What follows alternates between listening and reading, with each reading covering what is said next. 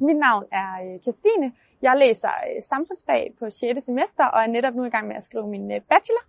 Min, øh, I mit bachelorprojekt så skriver mig om mine skrivemarker, om indflydelse i dansk politik, og herunder har vi så valgt, hvordan at interesseorganisationer de vælger strategier for, hvordan de skal prøve at få indflydelse. Og vi synes netop, at det her med, at nogen, der ikke er folkevalgte, i sådan et demokrati som det danske, der netop er sådan et repræsentativt demokrati, hvor vi går ned og stemmer og vælger nogen, at, hvordan, at nogen, der ikke er blevet valgt på den her måde, de alligevel har rigtig meget indflydelse, fordi de har direkte kontakt til embedsmænd i ministerier og styrelser, og hvordan at de alligevel så har helt vildt meget at skulle have sagt på den politiske dagsorden. Det synes vi er rigtig, rigtig spændende. Vi, øh, hele vores diskussion handler sådan lidt om det etiske aspekt af det her, i forhold til, hvordan at det harmonerer med demokrati, at nogen, der ikke er blevet folkevalgte, har noget at skulle have sagt.